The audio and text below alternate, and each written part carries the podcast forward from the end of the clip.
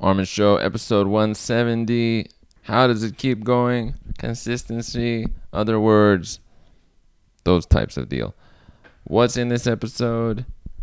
A lot. Armin in the place to be. I put songs out, by the way, with choruses, A&R records. That's neat stuff. Now, this book I am reading right now is called She Has Her Mother's Laugh. It's by Carl Zimmer. I will be interviewing him, as I've mentioned. I want to get into some of the content from this book. Now, it's about heredity, genes being passed on, and the history of that, how it has progressed over time. It talks about the 1400s, 1500s, 1600s, how heredity was started. It wasn't started. Let's we had genes the whole time, but how the passing on of trade started to be recorded or analyzed. The powerful families realized, wait a minute, let's let's express what we represent. And so what these families would do is they would make shows of this is what our family tree is and how long we go back and how far and one example in the book is they made a big display in front of everybody of two trees representing the dad's tree and the mom's tree to show look how powerful this offspring is based on their background. So that's a statement of sorts. Heredity, along with most things, was figured out or started to be processed to get some sort of power, aka living to continue, which is what humans and animals and any organism has done since the beginning of time. Another, yes, also race was started in the 1400s to describe animals that had similar blood. Now, another part in that early chapter, it talks about slaves who were used. First was the Native Americans in the U.S. They were viewed like, oh, they're just ready to be used and then when they ran out and health was not good for them, then African slaves were used. They're like, we got to use somebody. Who knows if right now robots are doing the same purpose. Next is there was a family, the Habsburgs. Now this family, they had they made they worked really hard to keep up their family lineage, which meant a lot of inbreeding. Now this happened across centuries and I don't know if it was a great idea because this inbreeding led to poor health and all kinds of organ failure and people not continuing into the next generation smoothly. And you can't force things against nature.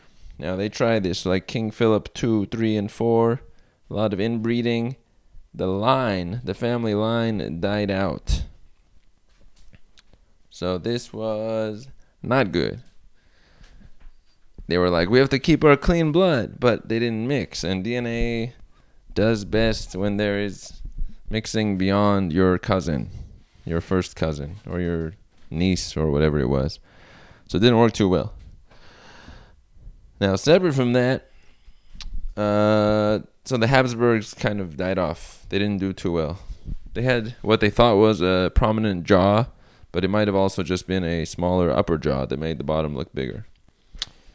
Think about that one.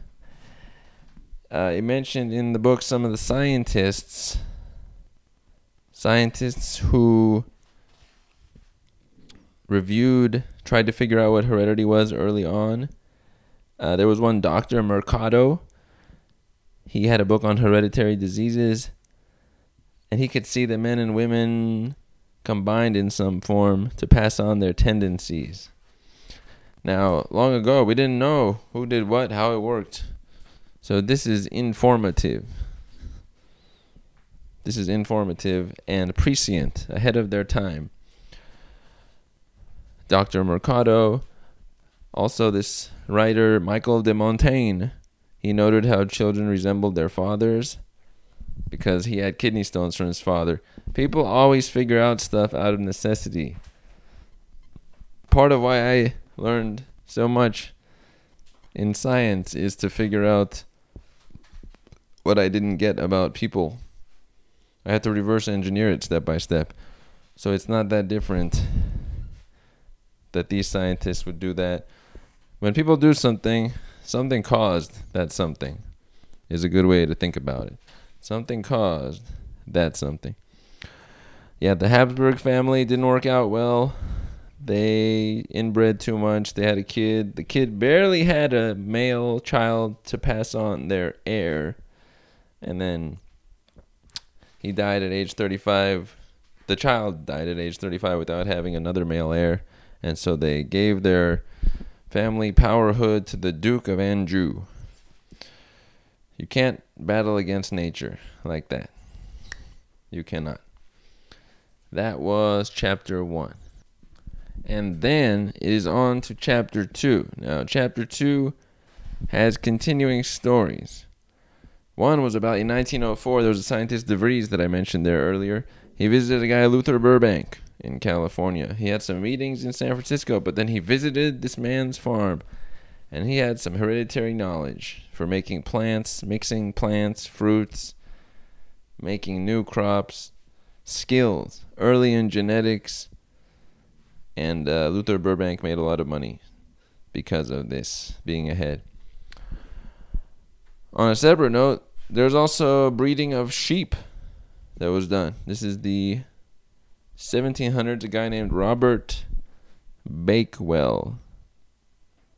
Robert Bakewell. Now he was a skilled guy in the category of breeding and combined sheep and engineered them until he had a certain type with the barrel shape, more fat, because people liked that. I mean, they would buy that, it would make more money. So he was using heredity for application. That's pretty cool. He was one of the known figures. Now, in relation to this, there was a sheep breeders society. It was a group. They were trying to make better sheep for wool because wool is like, oh my gosh, I have wool. And they f- experimented. Uh, there was a merino sheep that was bred that had lush wool, but later was crossbred away. So, you know, when you push against nature, nature pushes back, is a concept here. You have to work with the rules battling against them. You pay for it. There was a plant breeder who worked with peas. Then there was another guy, another guy, and then Mendel, Gregor Mendel, who did pea experiments. Scientists didn't really know of him too much until long after he was gone. But while he was there, he did the pea experiments to notice that you would get a three to one ratio of yellow or green based on the dominant one when you passed it on to a new generation. This is very early on before people had an idea of what caused what. Before this, people were looking confused. Frankly, the stuff we do today, we still look confused in some categories. All you can do is try to figure out stuff. And now, who does Mendel lead to? Also, delicious apples came from this. This guy chopped his seedling down multiple times, and it kept growing back, and then he got a mixed apple, the delicious apple. What did this connect to from Mendel? Burbank, these individuals? Where did Burbank get his heredity information from? A book written by Charles Darwin. Ever heard of him? Yes. Now, his book, The Variation of Animals and Plants Under Domestication, informative in this category. He would check with breeders about what happened when species were crossed. He examined heredity, how it worked, and once again, where does motivation come from? He had married his first cousin. So therefore, Mr. Darwin was worried about if there was some negative impact of that.